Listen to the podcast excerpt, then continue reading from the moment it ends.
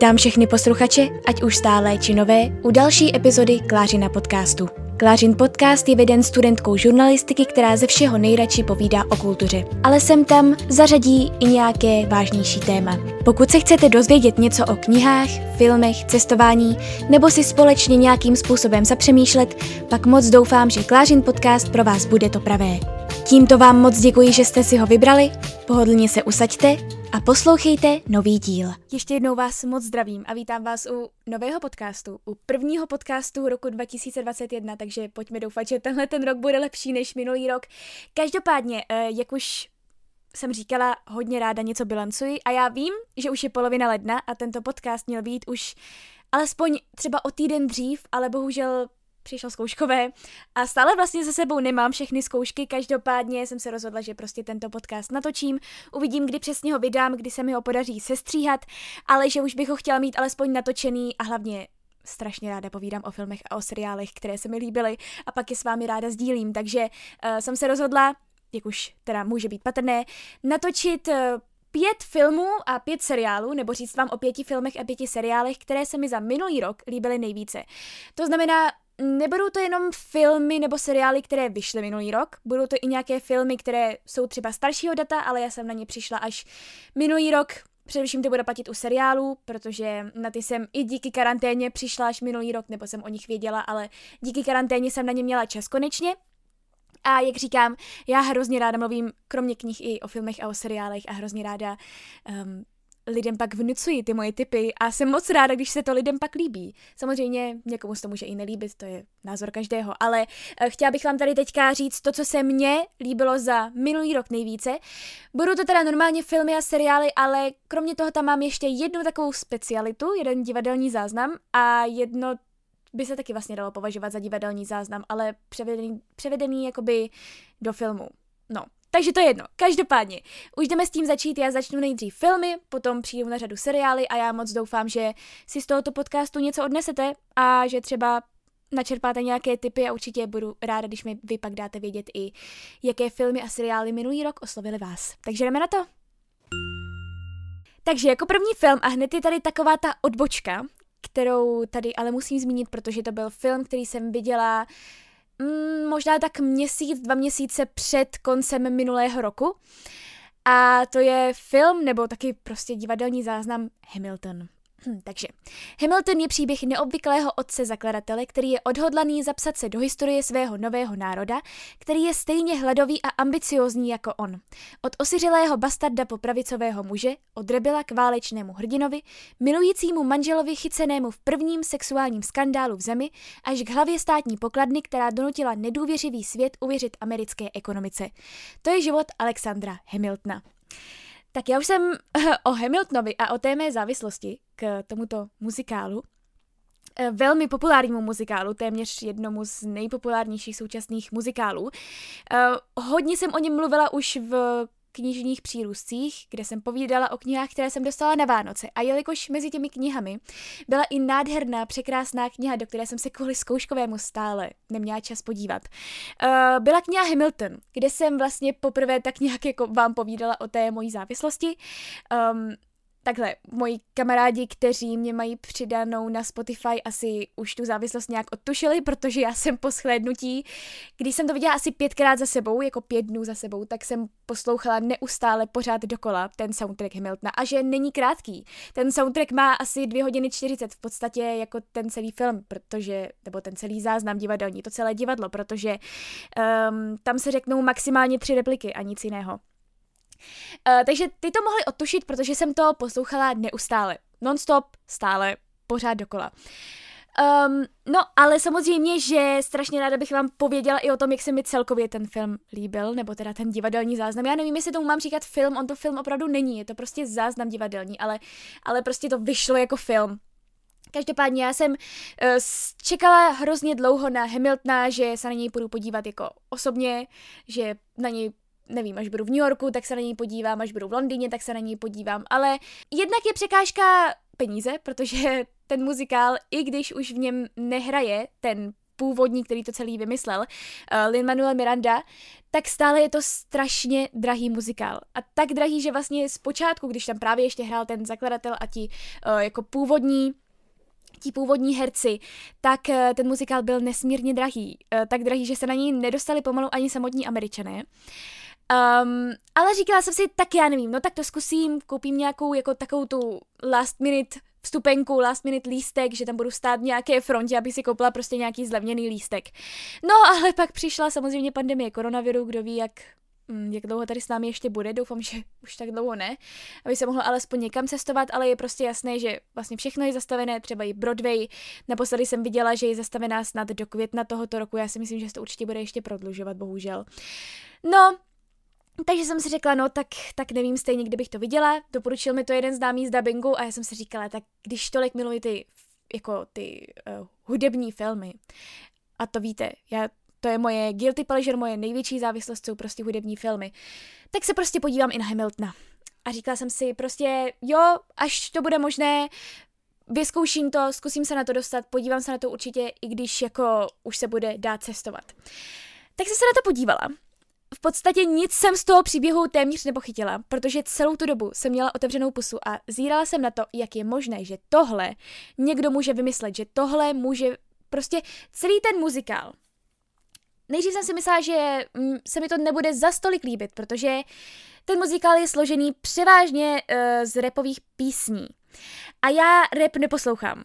Uh, takže jsem si říkala, no tak jako asi se mi to nebude tolik líbit, asi mi tam budou chybět takové ty brodovejské melodie, ty prostě hezké muzikálové uh, melodie. A ne, vlastně změnila jsem názor po asi prvních pěti minutách, po první možná písničce a řekla jsem si, jo, tak tohle to bude fakt dobrý. Neskutečně se mi to líbilo. I ten rap, všechno se mi na tom líbilo. Ale jak říkám, na poprvé jsem vůbec nepochytila ten příběh. Absolutně. Ještě k tomu, že jo, když se repuje, tak přece jenom jako některá slova trošku spolknou, některá slova řeknou rychleji, aby to prostě vycházelo do toho rytmu. Takže prostě absolutně příběh jsem nevěděla, ten naštěstí jsem se na to potom podívala víckrát, takže už jsem pak pochopila i ten příběh, ale pane bože, já, já nevím, jakým jiným slovem mám ohodnotit tento muzikál než geniální, protože ona to opravdu geniální je. A já se absolutně nedivím, že ty lidi na to tolik chodili a že to je takovým fenoménem i teď a že prostě, když se řekne Hamilton, tak téměř všichni ví, o co se jedná. Že je to prostě repový muzikál a jak říkám, Lin-Manuel Miranda, který, který to celé vymyslel, tak je naprostý genius. Stejně jako ten muzikál je prostě geniální. Já jsem viděla nějaké video, kde vlastně to bylo asi před 12 lety. V roce 2008 Lin Manuel eh, Miranda předváděl právě, protože byl pozvaný eh, Barackem Obamou na už nevím co, do Bílého domu. A prostě předváděl tam, uh, říkal tam, že má na mysli nějaký muzikál, že by chtěl udělat právě muzikál o otci zakladateli, o Alexandru Hamiltonovi a že má první písničku. Tak jim to tam jako předvedl, zarepoval a všichni se tomu smáli. Jako dobrosrdečně, ale přeci jenom si říkali, no, tak jako udělat repový muzikál o historické osobnosti asi nebude úplně kvalitní. No a pak o 6 nebo o 7 let později ten muzikál měl premiéru a měl neskutečný úspěch, takže jak říkám, on opravdu celý ten příběh je vyprávěný těmi repovými písničkami. Je to geniální, je to skvělé, určitě si to puste.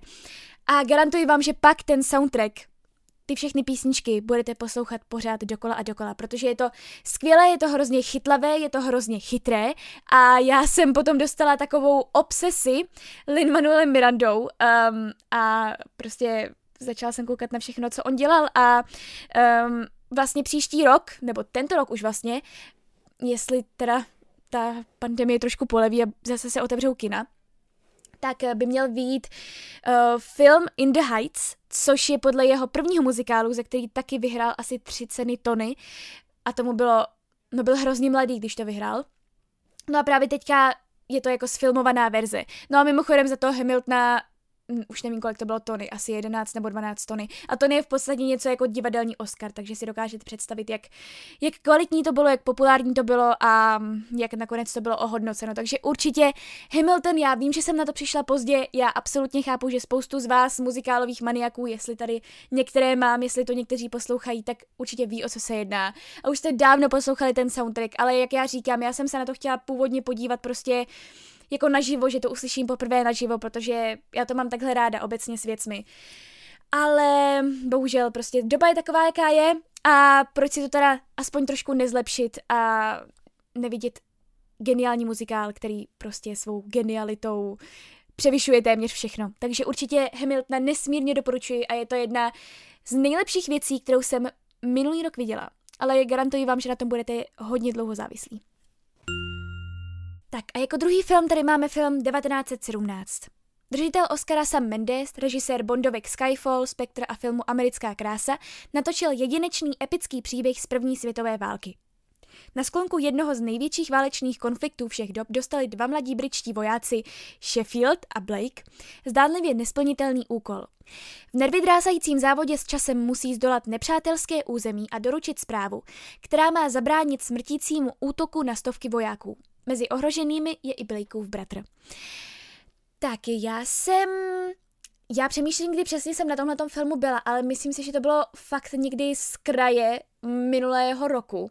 Počátku minulého roku, protože já jsem se na něj chtěla podívat kvůli tomu, že um, že byl samozřejmě nominovaný na Oscara a měl hodně popularity na Zlatých globech. Uh, protože na Zlatých globech dostal, pokud se nepletu, i za nejlepší drama. Prostě dostal takové ty hlavní ceny, určitě dostal tento film a já jsem o něj do té doby vůbec nevěděla protože já obecně ty historické filmy, stejně tak jako ty knihy, zas tak moc ráda nemám, takže to úplně nevyhledávám. Každopádně jsem si pak o tom filmu něco načetla a líbilo se mi to. Říkala jsem si zase, jako válečné, ještě k tomu je to první světová válka, která opravdu za stolik mě bohužel toto období historie nebaví. Ale říkala jsem si, tak když to má takový úspěch a opravdu to dostalo ten zlatý globus, jasně, není to směrodatné, já to naprosto chápu, v dnešní době jsou prostě ty filmové a i seriálové ceny vlastně hrozně politické, především teda ty filmové, já to chápu, ale já prostě zase, to je moje další guilty pleasure, já to hrozně ráda sleduji, hrozně ráda na základě těch nominací um, se prostě koukám na ty filmy a potom, abych mohla sama, když koukám pak na ten přenos, tak abych mohla sama vlastně říct, jestli se mi to líbilo ten film, jestli to stálo za to, za co by ten daný film měl dostat podle mě Oscara nebo Zlatý globus, cokoliv. Teďka tento rok se to bohužel kvůli koronaviru posunulo, takže doufám, že se to bude ale konat, abych mohla zase sledovat, protože mě to hrozně baví, když to sleduji v živém přenosu. Uh, každopádně bych se dostala k tomu filmu. Takže, jak jsem říkala, 1917 uh, eh, mělo velký, velkou popularitu teda na těch zlatých globech. No a bylo to před těmi Oscary, tak jsem si říkala, jo, tak se na to budu podívat. S tím, že jsem neměla moc velká očekávání, protože prostě já obecně o těch jako válečných historických filmů moc velká očekávání nemám, protože už jich taky je podle mě hrozně moc. A hrozně málo jich je, že jsou, že jako vystupují z toho davu, že jako jsou kvalitní. No, naštěstí Tenhle ten film mě nesmírně překvapil a překvapil mě takovým způsobem, že jsem si ho pak rozhodla zahrnout sem mezi těch pět nejlepších filmů. On je totiž co je první věc, která se mu musí nechat, tak je to, že je nesmírně kvalitně udělaný. Ono to vypadá, že je to v podstatě um, film na jeden záběr. Ono, samozřejmě jsou tam takové ty neviditelné střihy, ano, to jsem se pak dozvěděla. Každopádně, když se na ten film koukáte, tak vám vlastně dojde, že ta kamera se neustále otáčí do různých směrů a že vlastně není tam žádný viditelný střih a v podstatě to neustále sleduje právě ty dva mladé vojáky. Co se mi pak líbilo ještě dále, bylo to, že do hlavních rolí neobsadili vyloženě známé herce, nebo takhle, jeden hrál v... Jeden z těch herců hrál v, ve filmu Captain Fantastic a nevím, jak se to jmenuje v češtině, každopádně tam hraje Viggo Mortensen a vychovává svoje děti, um, svých, myslím, pět dětí nebo několik v lese a místo toho, aby jako je učil normálně matematiku, jazyk a tak, tak je učí jako přežít. A bylo to, bylo to dobré, já jsem to viděla asi, nevím, kdy to dávali, před pěti lety, šesti lety už možná, uh, ve Světozoru, byla jsem na tom s mámou a moc se mi to líbilo. A právě o tamtud, pokud se nepletu, je i jeden z těchto hlavních herců a toho druhého jsem vůbec neznala. No a potom vlastně do těch, do těch jako epizodních rolí, do těch malinkých roliček, které se tam objevily třeba jenom já nevím, na pět minut, deset maximálně, tak obsadili třeba Benedikta Cumberbatche nebo Andrew Scotta, kterého můžete znát třeba jako Moriartyho ze Sherlocka a tak dále. Prostě fakt do těch malých rolí obsadili mm, jedny z nejznámějších současných britských herců. Bála jsem se toho i kvůli tomu, že já tvorbu sama Mendes za stolik ráda nemám. Já nemám obecně ráda bondovky a americká krása mě bohužel taky neoslovila. Takže jsem se bála i toho. Ale naštěstí všechny tyhle ty faktory, uh, jako se sešly v to, že jsem neměla teda žádná očekávání a nakonec to moje očekávání to násobně předčilo, jak říkám. Hrozně se mi líbilo to, jakým způsobem to bylo zpracované. Hrozně se mi líbil i celkově ten jako příběh. Bylo tam hodně napětí, bylo tam spoustu jako překvapivých scén. U toho filmu se prostě nenudíte, protože je tam třeba nějaká chvilka, kdy si říkáte, jo, tak teďka je docela klid, pak najednou něco přijde, jste úplně vystresovaní, pak najednou přijde něco dalšího, jste úplně překvapení, potom jste zase dojatí a tak dále, takže neustále se vám střídají ty emoce. A myslím si, že opravdu uh, je to velmi, velmi kvalitně udělaný film, Hra, hlavně jako po té teda střihové stránce, po té vizuální stránce. Navíc vlastně v polovině filmu se tam stane něco, co bych opravdu nečekala normálně u filmu, nebudu vám říkat co, ale docela mě to překvapilo. A co ještě musím vyzdvihnout, je nádherná hudba. Já si teďka nespomenu, od koho přesně je, protože já si myslím, že od uh, skladatele od jednoho ze skladatelů, kteří mají stejná příjmení. Jsou prostě v branži dva skladatelé, kteří mají stejné příjmení, pokud se napletu. A uh, myslím, myslím si, že je to jeden z nich. A já jsem určitě ho zmiňovala prostě v různých těch soundtrackích, které jsem natáčela jako podcast, jako moje oblíbené filmové soundtracky a prostě teďka jsem na to úplně zapomněla. Takže se moc omlouvám, ale ten soundtrack je tam nádherný. Poslechněte si alespoň tu main theme, která je prostě krásná. A celkově opravdu ty záběry byly nádherné. Nádherně udělané, velmi kvalitně a jak říkám, určitě Uh, I přesto, že nemáte rádi válečné filmy, že nemáte rádi historické filmy, myslím si, že zrovna 1917 by vám určitě nemělo uniknout. Ale je hrozná škoda, že teďka už to samozřejmě v kině dávat nebudou, protože, jak říkám, ono to bylo z kraje uh, toho roku a pak se kina zavřela, pak se zase na chvíli otevřela, pak se zase zavřela, kdo ví, kdy se nám zase otevřou.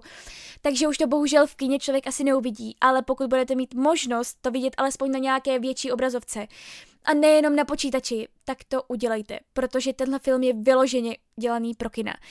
Některé filmy prostě takové jsou, že třeba člověka tolik neosloví, když se na ně podívá doma na malé obrazovce a tohle by byla hrozná škoda, kdybyste viděli fakt jenom třeba na mobilu nebo na počítači. Samozřejmě i na tom se na to dá koukat, ale myslím si, že mnohem větší zážitek bude, když se na to podíváte alespoň třeba na té televizi, protože fakt je to, každý jeden obraz je fakt velká kvalita. A dostáváme se zpátky k mým oblíbeným hudebním filmům a tohle je teda film, který nevyšel minulý rok, který vyšel už snad před 15 lety možná, ale já jsem se k němu dostala až minulý rok, protože jsem měla i jako fázi, koukám na spoustu filmů s Joaquinem Phoenixem a ten film je Walk the Line. V roce 1955 vkráčel drsný, vyzáblý kytarista, který se říkal J.R. Cash, do tehdy ještě neznámých Sun Studios v Memphisu. Tento okamžik měl později nesmazatelný vliv na vývoj americké kultury. Za pomoci úderných akordů a hlasu, který byl hluboký a temný jako noc, přiváděl Cash s obrovskou intenzitou na svět písně o zármutku a bolesti, které byly odvážné, plné skutečného života a lišily se od všeho, co mělo publikum do té doby možnost slyšet. Ten den odstartovala úvodní etapa dlouhé kariéry Johnnyho Keše. Já to nebudu číst dál, je to prostě a jednoduše, jak jste asi pochopili, životopis uh, Johnnyho Keše jednoho z nejpopulárnějších zpěváků minulého století. Za tímto životopisem stojí James Mangold, který režíroval třeba nedávný film Le Mans 66, což mi se velmi líbilo, je to Ford versus Ferrari. V Americe se to jmenovalo a nebo třeba Logan Wolverine, kterého jsem neviděla teda. Každopádně je to známý a velmi kvalitní režisér. No a ten právě režíroval i Walk the Line. Já, jak říkám, nevěděla jsem o tomto filmu, absolutně to nechápu, protože já prostě, jak říkám, jak už jsem zmiňovala v tomto podcastu mnohokrát, hudební filmy prostě já můžu. A jak jsem říkala, já jsem po Jokerovi měla takovou fázi, protože já většinou, když se mi nějaký film hodně, hodně líbí, nebo nějaký seriál, tak pak mám fázi, že si třeba vyhledávám uh, další věci od daného režiséra, nebo s daným uh, jako hercem, s danou herečkou a tak dále.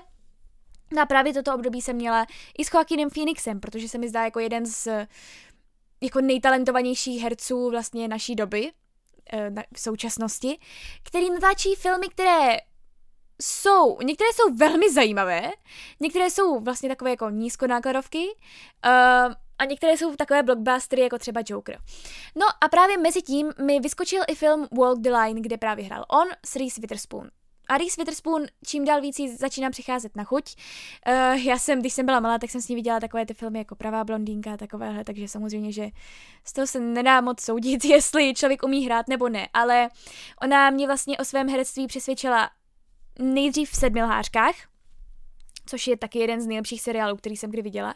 A potom v The Morning Show, což je taky jeden z nejlepších seriálů, který jsem kdy viděla, který vám stále doporučuji. I přestože je na Apple TV, prostě podívejte se na něj, je to fakt strašně super. Um, takže jsem si říkala, jo, tak to je fajn, uh, jako hrozně sympatická hlavní dvojice herců, takže se na to podívám. Já musím se přiznat, já jsem taková hudební podvýživa, takže já jsem jako za stolik těch písniček od Johnnyho Cache neznala. Takže já jsem do toho šla vlastně s tím, že jsem si říkala, jo, tak fajn, dobrý režisér, dobří herci, podívám se na to. A skončilo to tak, Většinou uh, to, že se mi film líbí, skončí tak, že se na něj podívám několikrát za sebou, několik dní za sebou. A vůbec mi to nevadí, i když ten film má třeba dvě a půl hodiny.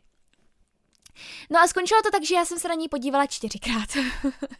Eh, čtyři dny za sebou jsem se dívala teda na Walk the Line, protože se mi to velmi, velmi líbilo, hodně mě to oslovilo. A to přesto, že prostě já takovýto typ, tento žánr hudby zase absolutně neposlouchám, stejně tak jako rap. Ale jako podivu prostě, když je to hudební film a když je kolem toho nějaký ten příběh a když je to dobře udělané a hezky udělané, tak prostě mně se líbí ta hudba, ať už je to jakýkoliv žánr. Jako asi jediné, u čeho bych eh, nebyla tak nadšená, by byl metal, si myslím, ale tak nevím, no. Jako musela bych asi něco takového vidět. Každopádně, um, Walk the Line je nesmírně zase dobře natočený životopis. Není tam jsou tam vlastně všechny zásadní momenty uh, Kešova života, dozvíte se tam opravdu velmi mnoho. Není to nějaké jako přikrášlené, není tam, nebo takhle, samozřejmě, jako samozřejmě, že v každém filmu nějakým způsobem se tam třeba něco dovymyslí, nebo se něco trošku jako zjemní, nebo tak, ale prostě není to, není to takový typ filmu tento, že by ukazoval Johnnyho Cash jako toho úplně nejlepšího člověka, který neudělal za svůj život žádnou chybu. Ne. Právě, že vůbec prostě o jeho životě a vůbec o jeho osobnosti se dozvíte mnoho v tomto filmu. Takže pokud vás baví jako takhle hudební filmy a baví vás životopisy, nebo vás třeba baví životopisy a tolik nemusíte hudební filmy, stejně si myslím, že Walk the Line by se vám mohlo líbit, protože, jak říkám, je to kvalitně udělané. Uh, navíc, um, Možná, že někomu z vás se to líbit nebude, pokud máte rádi um, jako přímo hlas Johnnyho Cache, ale oni, jak Reese Witherspoon, tak Joaquin Phoenix naspívali ty písničky. A já teda jsem si pak porovnávala hlas Joaquina Phoenixe a uh, Johnnyho Cache a musím říct, že jsou téměř identické. Nebo když ne identické, tak jsou hodně, hodně podobné. Opravdu Joaquin Phoenix tam má hodně takový temný, hluboký hlas a fakt se mu to povedlo. Reese Witherspoon je taky dost podobná June Carterové a myslím si, že je to že je to skvělý film pro spoustu lidí, protože je to zároveň i zamilované nějakým způsobem, zároveň tam prostě vidíme jakoby pád toho člověka, kterého semele ta náhlá popularita semeleho prostě ten vzestup na tom společenském žebříčku a co to s tím člověkem udělá. A myslím si, že je to opravdu velmi, um, velmi povedený film, jak říkám, kvalitně udělaný, um, nepřikrášlený a když už nic jiného, tak se vám určitě budou líbit ty písničky, bude se vám líbit vlastně ta chemie mezi Joaquinem Phoenixem a Reese Witherspoon, která je tam opravdu hodně viditelná. A já si myslím, že prostě každý hudební fanoušek by to měl vidět. Já jsem to pak dávala na Instagram, že jsem se na to dívala, že nechápu, jak mi to mohlo tak dlouho unikat a spoustu z vás mi pak psalo, že je to váš oblíbený film a že v době, kdy vyšel, což bylo myslím ten rok 2005, tak byl hrozně populární a spoustu lidí na něj koukalo a spoustu lidem se právě líbil. Takže ano, zase, jak říkám, já jsem 15 let pozadu, jako u spousty věcí, to vám tady ještě potom budu povídat o věcech, u kterých jsem ještě víc pozadu. Ale my, jsem ráda, že jsem se na to podívala. Teďka vlastně o Vánocích jsem se na to koukala znovu a prostě fakt. Ten film je skvělý. Uh, Joaquin Phoenix za to, myslím, nakonec nedostal Oscara, což je teda myslím, že byla obrovská chyba. Já už si nepamatuju, kdo byl ten rok s ním nominovaný, ale jako on se fakt, on byl prostě Johnny Cashem, on se do něj vtělil naprosto. A člověk by nevěřil, že ho někdo hraje, člověk prostě věřil, že tam fakt stojí přímo Johnny Cash. Takže já si myslím, že určitě to byla správná volba i herců, správná volba všeho. A prostě pokud máte rádi hudební filmy, životopisy, cokoliv, prostě Walk the Line je fakt kvalita.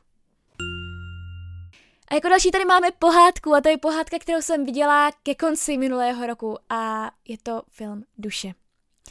Co dělá člověka člověkem? Pixar Animation Studios uvádí celovečerní film Duše, ve kterém se představí středoškolský učitel hudební výchovy Joe Gardner, v původním znění Jamie Foxx, který dostane životní šanci hrát v proslulém jazzovém klubu. Jeden chybný krok ho však přenese z ulic New Yorku do neznáma před, což je fantastické místo, kde čerstvě narozené duše získávají předstupem na zemi vlastnosti, návyky i zlozvyky. Joe však na svém životě lpí a tak spojí síly s duší číslo 22, která však vůbec nechápe, čím je zrovna lidský život tak výjimečný. A jak se Joe zoufale snaží duší číslo 22 vysvětlit, co je na životě tak skvělé, sám získává odpovědi na otázky, které si sám nesčetněkrát kladl. No, takže, eh, o tomto filmu jsem věděla už docela dlouhou dobu, protože jsem věděla, že se právě chystal do kina, měl mít už premiéru jako docela brzo, ale zase přišla koronavirová pandemie, takže nic z toho nebylo. Nakonec teda byl vydaný eh, na konci minulého roku právě jako po Vánocích. A já jsem se původně na ní úplně neplánovala koukat, uh, protože za prvé nevěděla jsem, kdo ho režíruje a za druhé uh, jsem jako ten film ještě nevyšel, ale já jsem viděla od těch lidí jako takové rozproplné reakce, že si říkali, no nevíme, jestli to jako bude úplně dobré, jestli se nám to bude líbit. Že ten trailer se jim tolik nelíbil a já na ty trailery jako obecně nekoukám, takže uh, jsem se na ně nepodívala ani v tomto případě. A říkala jsem si, že uvidím, že prostě uvidím na základě třeba těch reakcí, když ten film vyjde, uvidím, jaké to bude. No ale, že jo, ty Vánoce jsou takovým jako obdobím, kdy člověk rád kouká i na pohádky. Um, ne, že bych na různé Pixarovky a Disneyovky nekoukala celý rok, ale tak jako um, o svácích se to dá um, aspoň nějak ospravedlnit, odpustit. Každopádně uh, jsem viděla, že to má hodně dobré uh, recenze, hodně lidem se to líbilo, tak jsem si řekla, že se na to podívám. Měla jsem na to prostě chuť. Měla jsem chuť na to podívat se na nějakou takovouhle Disney Pixarovku. Navíc, Disney Pixar prostě, když se tento tandem spojí dohromady, tak vždycky z toho vzejde alespoň něco dobrého, nebo ne alespoň něco, ale vždycky z toho vzejde něco dobrého. Prostě Disney a Pixar jako... Ne, nedarmo jsou to jedny z mojich nejoblíbenějších pohádek, třeba v hlavě a tak dále. Prostě fakt, když se spojí jako tento tandem dohromady, nebo třeba vzhůru do oblak, tak to prostě stojí za to. Každopádně. Tak jsem se na to podívala. Samozřejmě um, obrečela jsem to. A na konci jsem si řekla, že tenhle film opravdu stoprocentně musím zahrnout i sem do tohoto mého malého žebříčku nejlepších filmů, protože duše byla jednoduše nádherná pohádka. Ale já bych vlastně teďka asi um, tento film nespecifikovala jako pohádku, protože ono to není pro děti. Je to asi nejdospělejší Pixarovka, Disneyovka, kterou jsem kdy viděla. Protože ty malé děti to nepochopí.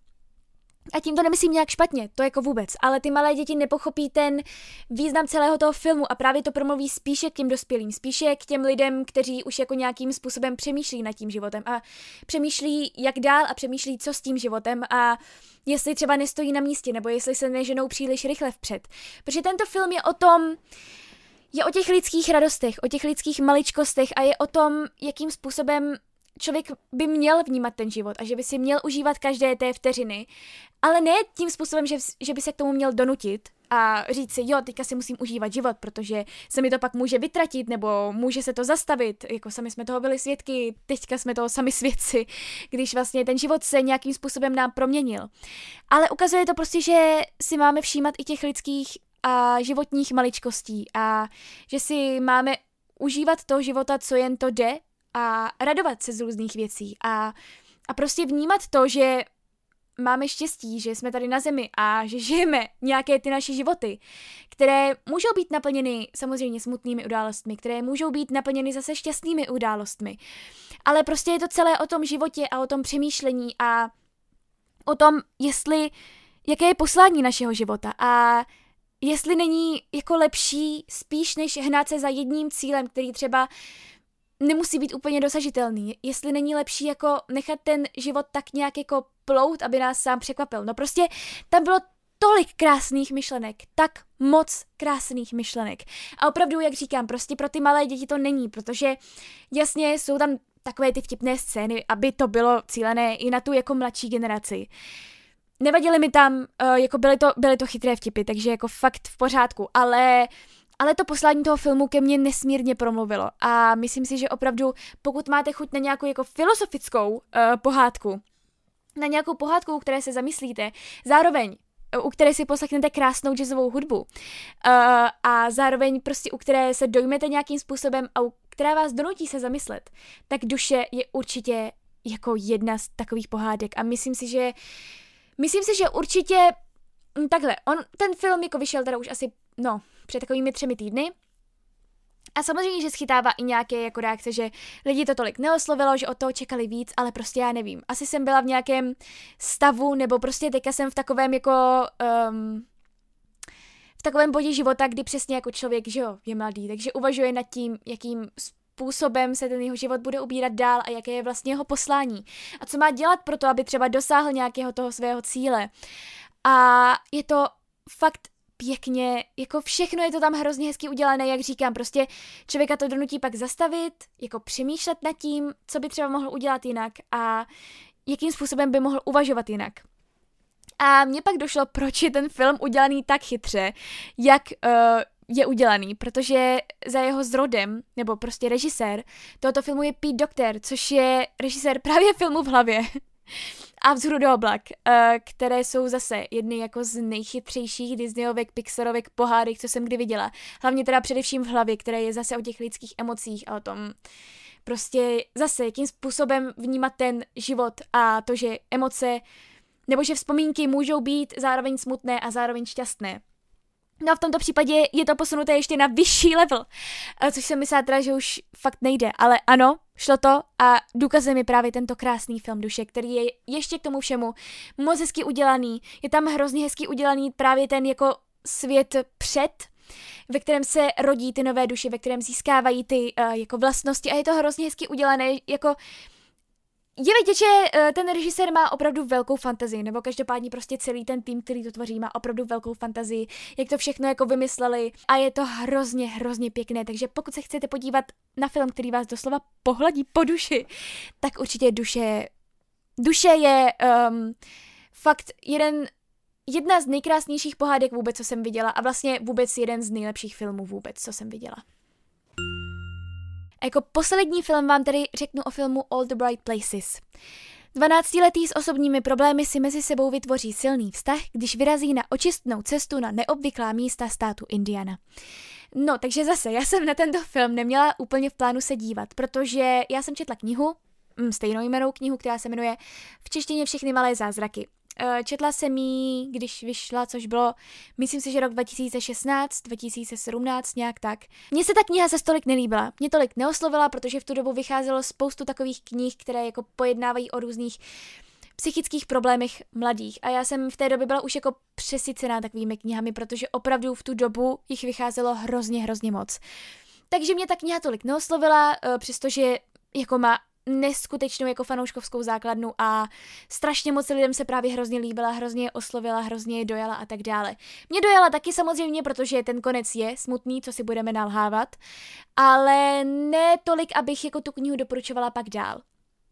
No, ale potom jsem viděla, že, chys, že se chystá právě filmová adaptace, která vyjde na Netflixu, kde hraje jednu z hlavních rolí um, Elle kterou mám osobně docela ráda, tak jsem si říkala, jo, tak fajn, uvidím.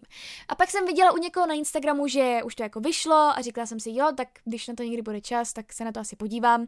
A viděla jsem právě, že uh, u toho že právě ty lidi řek, říkali, že to bylo nesmírně emotivní, že to je jako povedené a že je to dojalo. No a já, jakožto velký fanoušek filmů, u kterých se hodně brečí, což vy samozřejmě víte, tak jsem si řekla, že to prostě zkusím. Když už ten Netflix mám, že jo. No a tak jsem si to pustila a v podstatě dalo by se říct, že od první čtvrtiny toho filmu jsem nepřetržitě prečila. S různými jako malými přestávkami, ale mě tam v podstatě téměř všechno, co se tam pak dělo, i když to byly třeba nějaké jako šťastné chvíle, tak eh, mě hrozně rozesmutňovalo a byla jsem z toho hrozně smutná a neustále jsem brečila, takže pro mě opravdu dosledovat tento film bylo nesmírně fyzicky, teda ne fyzicky, ale nesmírně psychicky náročné, protože, jak říkám, já jsem brečela v podstatě od čtvrtiny filmu jako neustále. Pravda, hodně za to určitě mohl ten nesmírně povedený soundtrack zase, o kterém jsem vám tady už hodněkrát říkala, který je od skladatele, kterého já osobně neznám, který se jmenuje Keegan DeWitt a já jsem od něj nic předtím neslyšela, ale tahle hudba se do toho tak moc hodila a byla tak krásná, bylo to prostě spojení různých jako mm, různých nástrojů dohromady, samozřejmě společně s mými oblíbenými houslemi.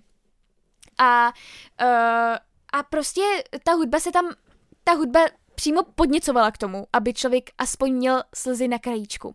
No a já, jelikož prostě vnímám i hodně tu filmovou hudbu, tak eh, mě to dostalo.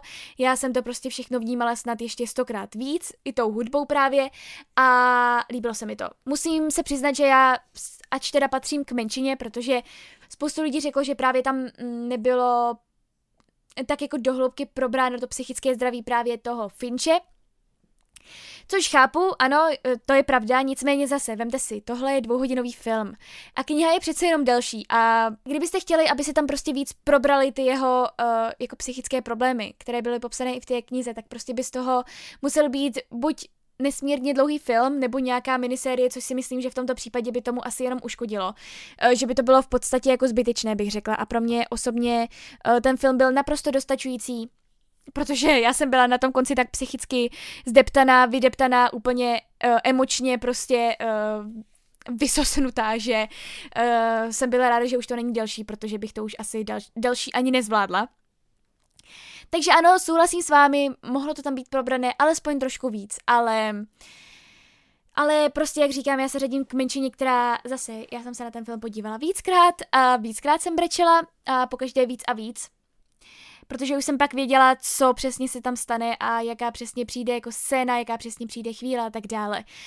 A je to krásné. Jako ano, řeknete si, jo, je to jenom teenagerovský film, je to film o teenagerů pro teenagery, nebo hrajou tam teda jako, dobře, nejsou to už úplně teenagery, ty, co hrajou ty hlavní postavy, ale přeci jenom prostě pojednávat o teenagerovských tématech, ale Zase na druhou stranu, na Netflixu vychází strašně moc teenagerských filmů, které jsou z valné většiny neúplně kvalitní.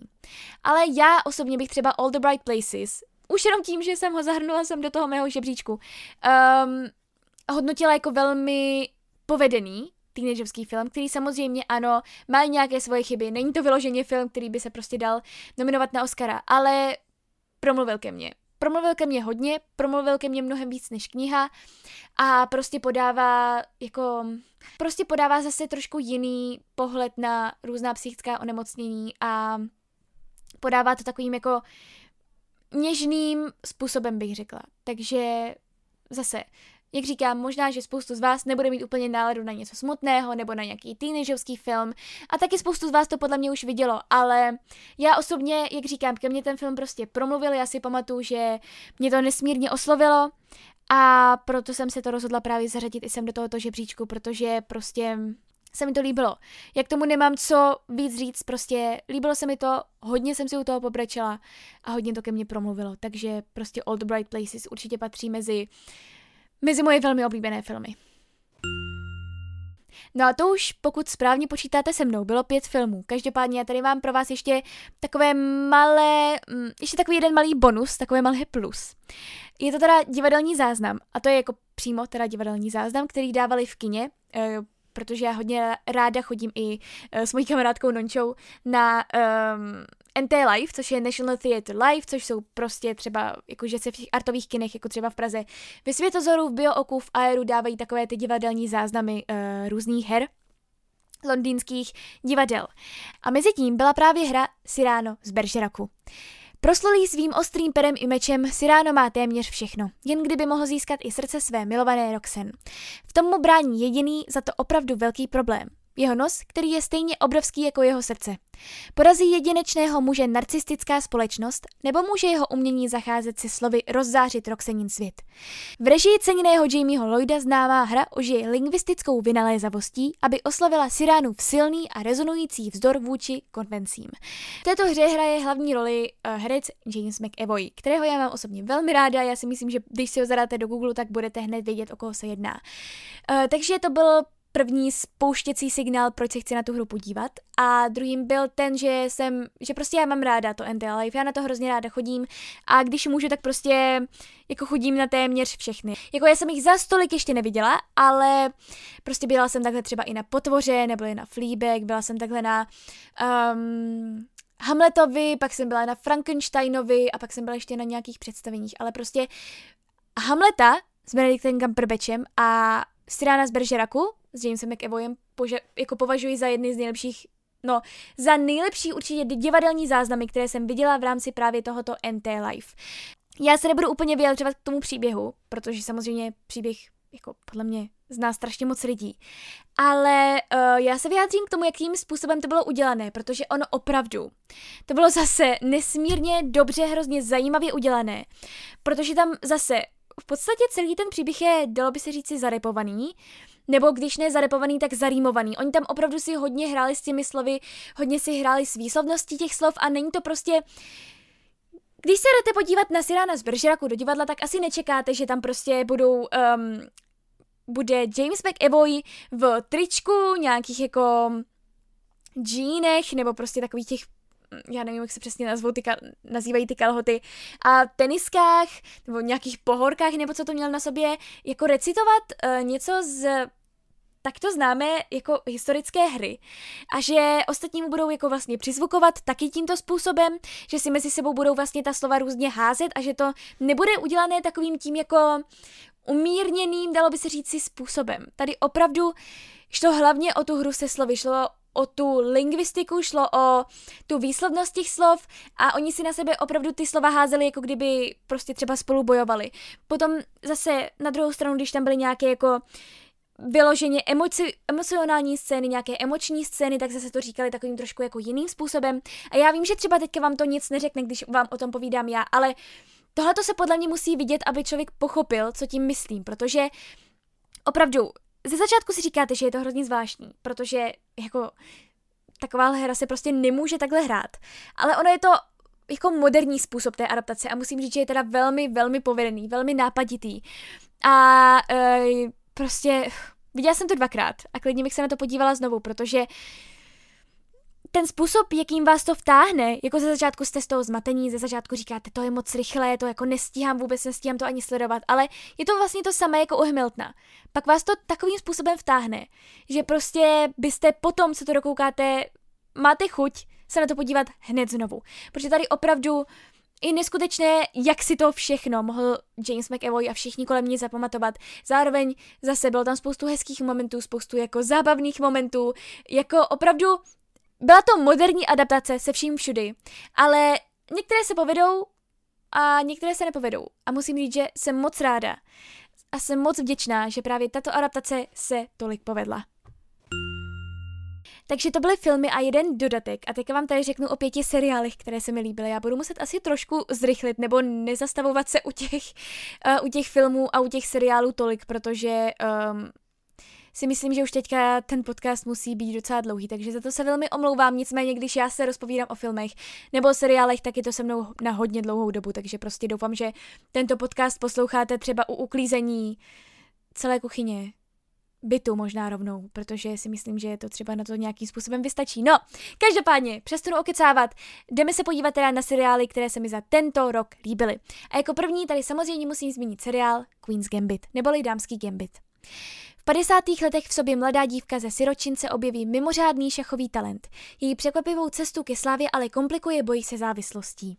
Zase, uh, Queen's Gambit byl seriál, který byl hodně populární na Netflixu, neustále jsem ho viděla v takových těch trendech jako top a vždycky byl na prvním místě, tak jsem si říkala, mm, tak asi to vyzkouším. Pak jsem začala výdat na Instagramu, že na to kouká strašně moc lidí a že se to strašně moc lidem líbí. Já vím, já jsem hrozně ovlivnitelná tím Instagramem, já se hrozně omlouvám, ale prostě já tam beru neustále nějakou inspiraci a když už třeba se mi do něčeho úplně nechce se na to koukat nebo nechce se mi to číst, tak většinou mě pak ty lidi přesvědčí a z takových 90% uh, eh, jsem to vždycky zařadím mezi to nejlepší, co jsem mohla vidět, nebo číst, nebo slyšet a tak dále. No, ale to je jenom můj problém každopádně. Tak jsem si jeden večer právě řekla, když jsem neměla úplně na co koukat a řekla jsem si, že bych jako se na něco chtěla podívat, že teda zkusím Queen's Gambit. No, dokoukala jsem to za dva dny. S tím, že jsem poslední díl dokoukávala ve dvě ráno, protože prostě nešlo přestat. Queen's Gambit je taková série, u které si člověk nejdřív řekne, tak ale je to o mladé jako šachové jako hráčce, co by mě na to mohlo bavit, když vůbec nerozumím šachám. A když jsem tu hru nikdy nehrála a když vím, že ji vlastně ani nikdy hrát nebudu moc, protože nemám vůbec logické myšlení. No, vyberu vás z omilu. Já si myslím, že 90% lidí to mělo tak, že po tomto seriálu, včetně teda mě, že po tomto seriálu se i hned chtěli naučit čachy a i hned je chtěli začít hrát. Eh, pak z toho sešlo samozřejmě, protože mi došlo, že já prostě na to bych fakt nebyla hlava, protože já, když už jako já si myslím, že veškeré logické myšlení mi bylo úplně vzato a já nemám absolutně žádné logické myšlení. Takže u mě by to skončilo velmi špatně a byla bych z toho jenom smutná, že bych nebyla jako v tom seriálu. Queen's Gambit je kvalitní seriál po všech stránkách. Má teda kvalitní herecké obsazení, v čele teda s Aniou Taylor-Joy. Má krásné, jako celou tu výpravu má nádhernou, má nádherné kostýmy, odehrává se to jako v krásném prostředí, nebo i když to prostředí má být jako ošklivé, tak je to prostě hrozně vždycky dobře udělané. Ten seriál se mi líbil po všech stránkách. Byla tam i nádherná hudba, která všechno dokreslovala a věřte mi, že bych nikdy nevěřila, že budu tak strašně napětá u šachových jako zápasů, u šachových soutěží, že prostě budu s nedočkáním si říkat, jo, tak teďka, teďka musíš dát tenhle ten tah a teďka prostě dej tohle, aby, aby si vyhrála a teďka a prostě jako zase, to se musí zažít. Uh, možná, že zase, myslím si, že valná většina lidí, kteří mají Netflix, už tento seriál viděla. Ale pokud se na to ještě z nějakého důvodu bojíte podívat, protože si právě říkáte, že to asi nebude úplně pro vás, že vás toto téma tolik nezajímá, podívejte se na to. Já jsem byla stejná a nakonec eh, jsem toho vůbec nelitovala a říkala jsem si, proč jsem s tím tak dlouho otálela, proč jsem to tak dlouho neviděla, protože opravdu eh, se před vámi odvíjí příběh v šesti nebo sedmi dílech který vás neustále vtahuje víc a víc. Až nakonec opravdu nemůžete jinak, než abyste klikli na další epizodu. Um, vlastně sledujeme tam celé její dětství od počátku, kdy se stala právě tou jako kdy, zač- kdy vůbec uh, začala s šachy a sledujeme tam vlastně celý ten její vývoj a samozřejmě, že kromě toho, že tam hraje šachy, je tam i ten její osobní život a to, jakým způsobem jí vlastně zase ta nenadála jako sláva, ale možná ani ne tolik to, jako spíš to, jaký měla život předtím a to, v jakém prostředí vyrůstala a prostě jaké měla podmínky pro to vyrůstání, tak eh, taky to nějakým způsobem ovlivnilo samozřejmě i v dospělosti. Takže to je všechno, co k tomuto seriálu, k této miniserii řeknu. Prostě podívejte se na to, podívejte se na to, podívejte se na to. Myslím si, že nebudete litovat a že si pak budete chtít zakoupit um, šachy a budete se je chtít naučit hrát. Takže pokud byste mě to chtěl třeba někdo naučit, tak budu moc ráda. Ale um, já jsem ztracený případ, to vám říkám rovnou. No a pak tedy budu mluvit o dvou sitcomech, které jsem um, díky karanténě měla možnost schlédnout, jedno teda v jarní karanténě, jeden v podzimní karanténě, tak začnu s tou jarní karanténou a máme tady seriál, o, které jsem se, o kterém jsem se velmi často zmiňovala, takže já ho jen tak jako prolítnu. A to je seriál The Office. Remake populárního britského kanclu. Fiktivní dokument o velkoobchodu s papírem z městečka Scranton v americké Pensylvánii. Snadlo oklamatelný, ignorantně necitlivý a přitom neškodný šéf Michael Scott, kterého stvárnil brilantní Steve Carell, řídí tým individualit místní pobočky. Každý, kdo pracuje v kanceláři a má za šéfa tak trochu hodného idiota, se zde pozná. Na rozdíl od britské verze si americký Office vytvořil vlastní dějovou linii, která se prolíná jednotlivými sériemi a tak dále, tak dále. No, takže uh, já jsem totiž hrozně často viděla na internetu různé právě jako gify, různé mýmy s tímto seriálem a říkala jsem si, hele, tak jindy je ten čas, než právě teď v jarní karanténě, kdy opravdu nikdo nevěděl, jak dlouho to bude, co vlastně člověk má dělat a najednou byl člověk v takové nejistotě a potřeboval jakékoliv jako odreagování, něco, u čeho by mohl vypnout. A já obecně na sitcomy do té doby jsem vůbec nekoukala, protože jsem si říkala, jo, tak já mám radši právě ty minisérie, kde je pár dílů, které mají si třeba hodinu, ale u kterých nestrávím tolik času. Ale tady jsem si řekla, už jsem se na to hrozně dlouho chtěla podívat. Uh, mám i docela ráda Steva Kerela, nebo v té době jsem si říkala, že ho mám docela ráda. A že to teda zkusím. Abych teda už jako věděla i konečně, jako vždycky, když lidi házeli různé ty gify a tak, abych, abych prostě byla v obraze. Skončilo to tak, že jsem to dokoukala asi za měsíc, přičemž ta karanténa ta trvala jako samozřejmě delší dobu. E, s tím, že jsem vždycky ráno koukala tak na šest dílů, večer koukala tak na šest dílů a opravdu um, hodně mých dnů zaplňoval právě tento seriál. Ano, můžete si říct, že to byla ztráta času. Na druhou stranu, já jsem já si nemyslím, že to byla ztráta času, protože jednak jsem ráda, že jsem se na to podívala v relativně krátkém čase, přestože pak jsem byla smutná, že najednou jsem měla v srdci takovou díru, protože najednou tam nebyl ten seriál, na který jsem koukala každé ráno a každý večer, a který prostě vždycky um, mě donutil vypnout. Ale uh, prostě byla jsem ráda, že jsem se na něj podívala uh, právě z toho důvodu, že prostě člověk potřeboval nějaké to odreagování a potřeboval něco, u čeho jako nemusí přemýšlet nad tím, co se zrovna děje a něco, u čeho by se zasmál od srdce, protože fakt u tohohle toho seriálu je pravda, že já u filmu a seriálu hodně brečím, ale že bych se smála od srdce, tak to se moc neděje, protože já obecně na komedie prostě nekoukám. A musí být jenom, jsou jenom nějaké velké výjimky, kdy se kouknu teda na nějakou komedii, nebo na nějakou romantickou komedii. Ale v tomto případě se mi to hrozně líbilo, já jsem se zamilovala do všech postav, teďka už chápu naprosto všechny mými, naprosto všechny gify a myslím si, že určitě pokud se chcete něčím pobavit, pokud prostě chcete se něčím odreagovat, třeba teďka ve zkouškovém období, já chápu, je to dlouhý seriál, má to devět sérií, osobně si myslím, že to asi mělo skončit po sedmé, protože tam prostě odejde jedna velmi důležitá postava a jako ty dvě další už jsou v podstatě navíc, ale já jsem vlastně byla ráda, že jsem mohla mít ještě ty dvě další série a být s tímto seriálem alespoň o trošku déle ještě. No ale prostě každý ten díl je skvělý, uh, samozřejmě některé jsou lepší, některé jsou horší, pro mě osobně um, já mám pár svých favoritů a určitě Mezi ně patří uh, dvoj epizoda Stress Relief, potom Niagara a tak dále. Jako pokud budete chtít nějaký můj seznam oblíbených epizod, tak mi klidně napište na Instagramu člověk se zamiluje do těch postav.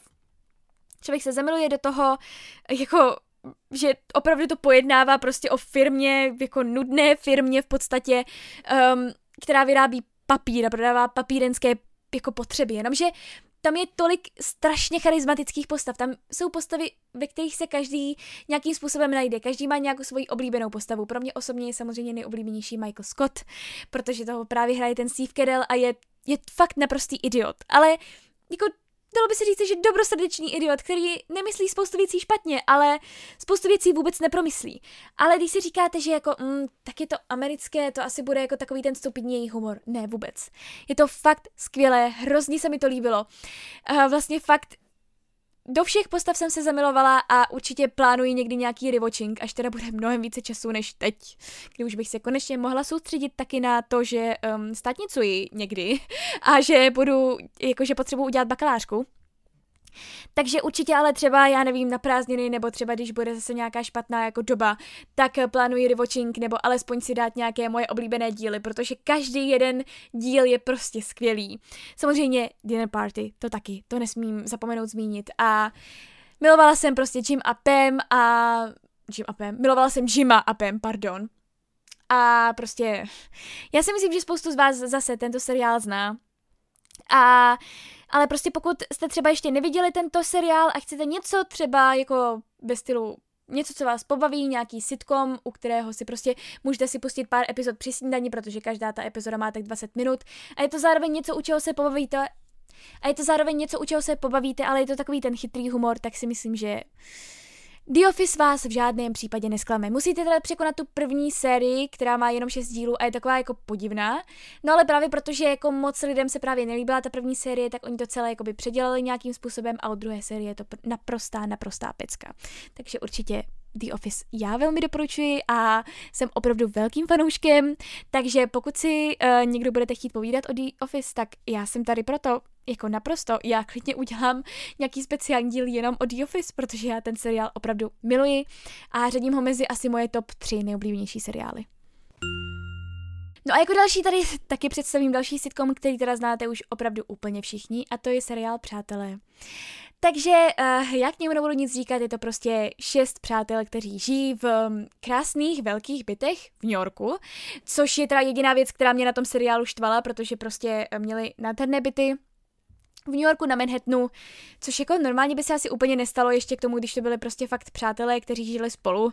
Nevím, kde by vzali na ten nájem, ale dobře, dobře, to jenom uh, je taková zášť země mluví, každopádně. Um, jsou to teda příhody těchto přátel a Jo, měli jste pravdu. Já vím, zase jsem naprosto pozadu, já jsem prostě jako se tomu hrozně dlouho vyhýbala, protože jsem si právě říkala, ne, bude mi to zabírat čas, nebudu se soustředit na nic jiného, budu jenom koukat na přátele. Ale přišla podzimní karanténa a jak jinak využít ten čas podzimní karantény, než se podívat na další sitcom. A jelikož The Office jsem měla za sebou, tak jsem si řekla, hele, tak proč se nekouknout na ty přátele konečně? Ze začátku se mi to zdálo takové trošku až moc uh, tlačené na pilu, až jako někdy jsem si připadala až trošičku trapně, ale pak se to samozřejmě rozjelo a zamilovala jsem se do všech postav a zase jela jsem 6 dílů ráno, 6 dílů večer, já když se do něčeho jako zabřednu, když se do něčeho zamiluju, tak prostě mm, se mnou to je pak špatné hodně, ale samozřejmě miluji to celé, miluji ty jejich různé dějové linky, miluji prostě všechno, co se tam stalo a nejoblíbenější postava je stoprocentně Chandler. Já jsem si vždycky myslela, že to bude, že to bude Rachel, ale mm, Chandler. Chandler je prostě skvělý, hlavně prostě v těch uh, prvních sériích měl i super styl a uh, prostě jo, Chandler je skvělý, ale celý ten seriál je, je skvělý a pak jsem to teda ten konec taky obrečela, protože prostě, že jo, za tu dobu, jakou člověk stráví s tím seriálem, tak už si přijde jako součást těch přátel, už si přijde jako, když ne jako teda úplně že by byl mezi tou partou těch přátel jako takový ten pozorovatel, který pozoruje ty jejich životy, pozoruje to, jakým způsobem se vyvíjí a jakým způsobem se posouvají a prostě ten konec by byl hrozně líto, protože to znamenalo konec něčeho a zase další díra prázdná v mém seriálovém srdci, která byla stále nezacelena, takže prostě The Office a Přátelé byly jedny z nejlepších věcí, které jsem mohla minulý rok vidět. No a mám tady poslední dva seriály. Uh, jeden z nich je seriál, o kterém se vám myslím snad i v nějakém schnutí povídala. A druhý teda, uh, o tom jsem vám myslím ještě nepovídala, kromě Instagramu, kde jsem se o něm zmiňovala. Každopádně, samozřejmě jsem je musela zahrnout i sem, když už tady mám ten žebříček mých nejoblíbenějších seriálů. No a prvním z nich je teda Defending Jacob. Život rodiny se obrátí na ruby, když je syn obviněný z vraždy spolužáka. Tak já jsem jak říkám, myslím si, že už o tomto seriálu určitě mluvila a hodně jsem ho vyzdvihovala a říkala jsem právě, že Apple TV, když chce, tak fakt to jde a umí dělat skvělé seriály. Takhle, já na Apple TV prostě nekoukám jako vyloženě pravidelně, jenom čas od času prostě se tam na něco podívám a jako po skvělé morning show, kterou jsem vám tady vychvalovala minulý rok, pokud se nepletu, tak, eh, tak prostě tam byl jako druhý doporučený seriál Defending Jacob. Uh, hlavní roli tam hraje Chris Evans, kterého já osobně do té doby jsem ráda neměla, protože já nemám ráda kapitána Ameriku, já se moc omlouvám, ale prostě pro mě jako je nejslabší z uh, těch všech Avengers. A, a jako prostě já jsem ho viděla jenom jako toho kapitána Ameriku. Naštěstí mě v tomto seriálu přesvědčil o opaku a přesvědčil mě, že opravdu umí hrát a že umí hrát dobře. Každopádně, celkově ten seriál je opravdu Zase hrozně dobrý, jinak, by, jinak bych ho sem nezařadila.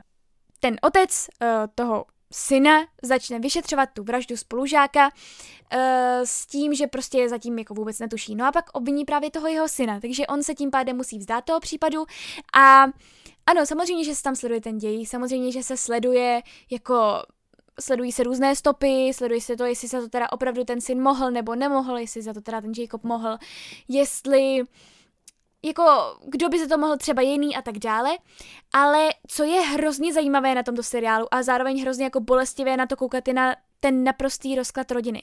Protože vlastně s tou rodinou, která patřila do takové té No, dalo by se asi říct trošku jako vyšší uh, společnosti v Americe, protože ten syn studoval na výběrové škole a jako měl velký dům a vypadalo to, že prostě si žijí dobře, přeci jenom jako jo, jeho um, táta je právník a tak dále, tak um, bylo vidět, že prostě jako mají takový ten dokonalý americký život. Byl to ten prototyp toho dokonalého amerického života. No a nejednou ze dne na den s touto zprávou, že vlastně jejich syn je obviněný z vraždy spolužáka, se jim to všechno rozsype. Jakože takhle, něco se rozsype hned, něco jako se začne sypat postupně, ale opravdu je tam vidět ten naprostý rozklad té rodiny, kdy už neví nikdo, komu má vlastně věřit a jestli můžou věřit tomu jeho synovi. A zároveň, když třeba mají nějaké pochybnosti, jestli to není špatně, jestli to nedokazuje to, že ho nemají dostatečně rádi a že jestli třeba nepochybili v jeho výchově, nebo co se vlastně všechno stalo, že to vedlo až sem, takže opravdu je hrozně bolestivé a zároveň hrozně fascinující vidět ten rozklad této zpočátku úplně dokonalé rodiny. A ten konec je teda fakt hodně hodně dramatický, hodně smutný a možná nějakým případem mm, v nějakých případech i trošku překvapivý.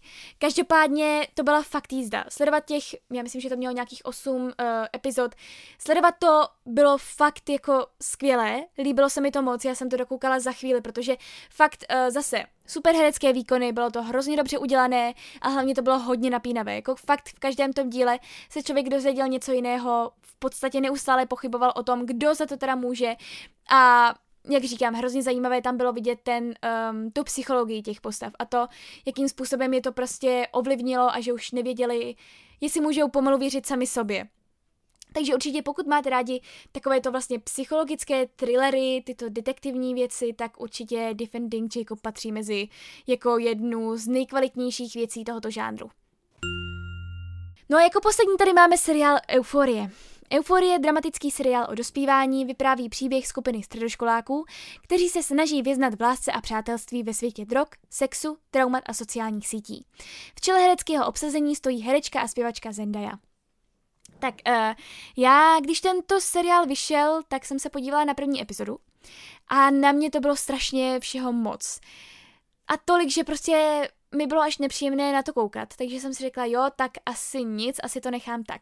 Jenomže samozřejmě kolem tohoto seriálu bylo samozřejmě pak taky velké halo, spoustu lidí to sledovalo, spoustu lidem se to líbilo a hrozně jako to vyzdvihovali právě i z toho důvodu, že to vlastně um, ukazuje současné generaci, problémy současné generace uh, tímto způsobem. A pak protože jsem slyšela tolik chvály z různých stran a zase spoustu lidí říkalo, že je to hrozně jako dramatické a depresivní, tak samozřejmě jsem si řekla, no tak já to teda zkusím.